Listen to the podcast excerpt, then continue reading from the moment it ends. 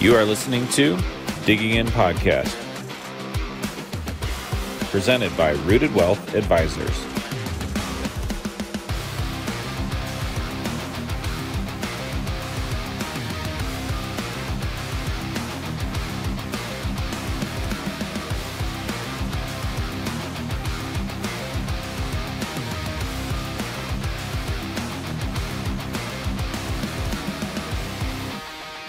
Welcome back to another episode of the Digging In podcast. I'm your host, Kinch O'Kelley, helping you get those questions answered to and through retirement.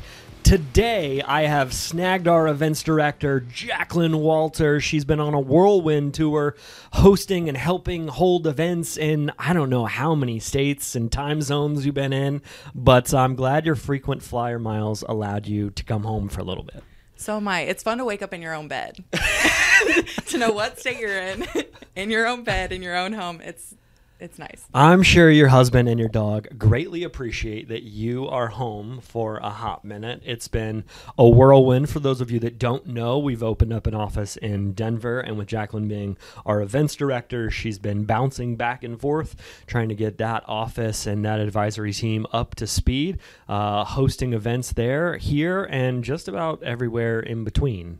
Yeah, it's a good time. I do love it. I do love it. It was just a really long stint of being gone. And so being home for a little over a month is a nice reprieve. That's right. And uh, in between that, you're also doing massive party planning between that, trying to get ready for uh, client events, our ambassador excursion, which is coming up, which is going to be phenomenal. So I'm glad you have both feet on the ground and that you're able to take a breath and have a minute to chat with me today.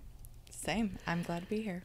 Um, now, what I wanted to talk about today, I read an interesting article in the Daily Journal just the other day, and I wanted to run it past you because you are, let's see, what's the nicest way to say this? You're not our average client's age.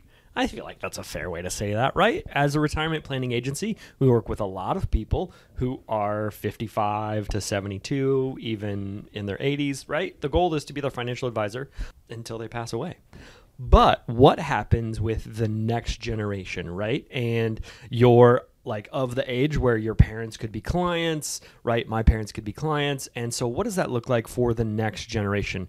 We know that there's a lot going on with Social Security, with Medicare, but even like just the day to day bills. The article in the Daily Journal um, from Monday, September 11th said, uh, well, led with the headline Illinoisans pay more for household bills. The report comes from Doxo and it reveals that the U.S. average household spends $24,557 annually on essential household bills, which is 35% of the U.S. median income of $70,784. That's roughly $2,046 a month.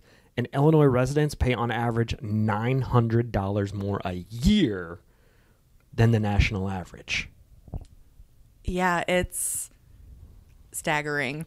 And as a 30 something Illinois resident, uh, it's a struggle. Inflation is killing everybody across the nation. Mm-hmm. And Illinois always gets a bad rap for everything mm-hmm. sports, political climate, actual climate. Yeah. Some uh, of it's earned, right. some of it's undeserved. Absolutely. some of it's absolutely. Earned. It's easy to ride the train. Mm-hmm. But our our utilities are insanely high. Salaries are not going up accordingly. Mm-hmm. And what used to be the American dream mm-hmm. of the husband goes to work, the wife is the homemaker, the kids live the happy life and ride their bikes up and down the street till dark is absolutely not the case anymore. Mm-hmm. And I I don't even know that it would be possible for me to stay home with the kids at this point in time. Like a two income household is absolutely necessary and you still struggle. Mm-hmm. And that's today, not even thinking about retirement or anything like that. Sure, you know, my retirement contributions pull every time from mm-hmm. my paycheck. Thankful for that because otherwise it wouldn't happen. Right. Um, and I pride myself on being pretty. I'm I'm really anal retentive. I am a perfectionist. I like the budget. I like the line items. I like the lists. but then life happens mm-hmm. and it doesn't always fit in the box. Right. And so I know that that would be the first thing to go. And it has been. Mm-hmm. I mean, coming from a different industry that I worked in for more than a decade, I saved zero dollars for retirement. That wasn't a, a an employer sponsored plan. That wasn't even on the radar. We didn't have health care. So just having those offered now is a huge blessing, but I'm super behind the eight ball and I don't know if we can even get caught up. So it's a little concerning. Well, and I feel like that is very common and it's not something that we talk about. And as we engage with our clients' kids, right, the next generation that we hope to help here at Rooted Wealth Advisors, um, and we encourage those clients to bring in their kids to their their next meeting and, and stuff like that. And I understand you don't want to share everything, but maybe like they need to know what the financial landscape holds for them. But it is uh, maybe not the easiest conversation to have. But I do feel like you're not alone.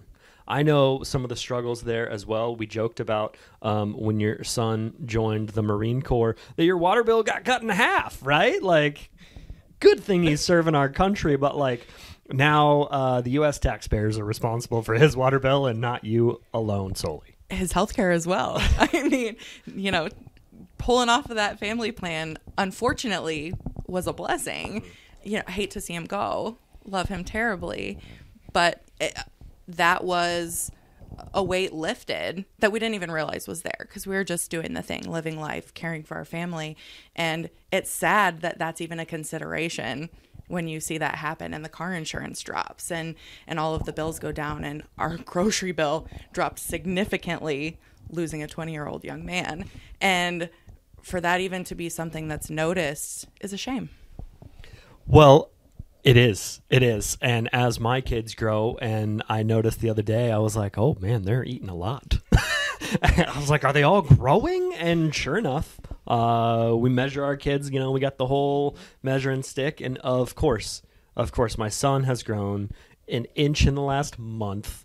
Uh, my middle daughter's grown about the same, like a half inch, and even the smallest one, she's on a tear right now. And I'm like, oh boy, this is only getting more expensive. And I'm notorious for not only do I need a grocery list when the list spans beyond three items, because I can remember sports scores and statistics like nobody's business and movie lines. But if the grocery list gets past three things, I need an actual list because I'm going to forget it. But I'm notorious for always bringing home something that's not on the list. Now, sometimes it's a treat like ice cream, or sometimes it's just like, hey, I know we're out of bananas, it's not on the list. So sometimes it's not always good, but that's going to go by the wayside. I know it's become very commonplace for people our age to have multiple streams of income, multiple jobs, some people working their regular 8 to 5, then going to a second job, then trying to have something on the side or nights or weekends. In your experience with your friend group, with your peer group, is a lot of that conversation being had?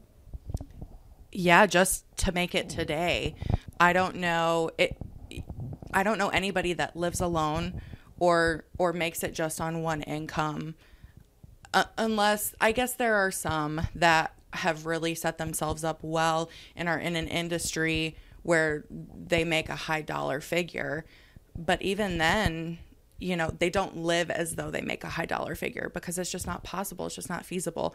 Nobody's buying new cars nobody's it's it's really hard and we live in the treat yourself culture um, where it's common to that's your excuse to do something kind for yourself when you shouldn't need an excuse. You know we're letting normal self-care things or normal fun activities go just so that you can make it day to day and live paycheck to paycheck I know from experience it is no fun to have creditors calling you. It is no fun to be behind on bills or a mortgage or having anything like that. But it does seem like it's more and more commonplace. And even just within the past few months of having like just very frank and open conversations with friends and uh, my brother in laws and stuff like that, like friends that are professionals in their industry uh, that have been there a decade plus, like at this point, um, just not feeling like because of the cost of living, like their salary, their sometimes two income household isn't enough, and it's not like like I know from experience, it they're not living f- like like like princes. They're not having three Disney vacations a year. They're they're saving up and trying to pay cash for big expenses and they're not they're not living with a lot of debt. It's just becoming harder and harder and I think I ran across another interesting article about millennials and I think we we kind of fall in a gap generation. I think we've had this talk before, but it's like millennials trust AI less because it's been invented in our in our lifetime. But trust it less with when it comes to financial situations in particular. I think there's some good and some bad to be said from that because you could run some calculations and some figures. But i don't know how that plays into like being able to have some kind of supplemental income to ride along with with what else is going. And i don't know for a lot of people they probably feel stuck in their current situation Probably. I do think something good that came from lockdown and everyone having to be at home was that experiences and big vacations, those all went to the wayside. And I think we kind of went back to the heart of spending time and uh, the value of just being together and with that comes less expense or expenses in a different way and that's been really great for my family it's not so much keeping up with the joneses it's back to the basics of spending time together. And i think because that precedent had already been set we'd already gone to that. Now in the time of kind of volatile money and lack of money and high inflation and just unknown future there isn't that um, that fear of missing out by not doing the large ticket items or doing those kinds of things. And I think that that's been really uh, helpful and encouraging, even just in this community. Kids are at the parks, their kids riding up and down the streets on their bikes. You know, you walk the dog and you see your neighbors on the porch, and it feels very uh, what now would be old America. Mm-hmm. And I think that that's been really great for the financial market personally mm-hmm. the financial circumstance because there isn't that uh, pressure to to spend that money or find that money so you can spend it to to fulfill whatever it is you're looking to fulfill. If only we knew some financial advisors who could maybe write an article on this topic and like you know help some people our age out a little bit with some information about um, how to either cut cost or you know other other opportunities that are available that's not a listicle BuzzFeedy type situation. Uh, I think I know a couple of those guys. We might. We might. We might have some connections. All right, we're gonna have to round them up and get an article um, written. Thanks for humoring us today. I know this wasn't the normal podcast, um, but something that I think certainly needs to be talked about as the next generation is looking for what it looks like to take care of their parents and still raise kids and possibly put them through school or like whatever that looks like. Just um, it feels like a lot of heavy finances right now. So if you want to talk through any of that with your beneficiaries, I'm sure we can round up a financial advisor to help facilitate that conversation. So thanks for humoring us today on a topic that's a little uh, a little out of the norm. So did you have anything else to add? I don't think so. That felt very heavy. It did. And and today it feels heavy. Yeah. But I think that with planning and mm-hmm. with that checklist, mm-hmm. you can push out of that and you can save and set yourself up. So I don't I'm not afraid of what the future looks like. I just know it will be drastically different than even what we plan for today mm-hmm. for our clients. And that's okay. Just trying to stay ahead of it is uh the goal. And sometimes just an extra set of eyes on the situation is what's needed. And uh, again, I think we can round up a few people who will certainly take uh, extra look at what you've got going on. So, for any follow up or any questions on today's episode, feel free to give us a call 815 918 4727. Until next time, keep digging in.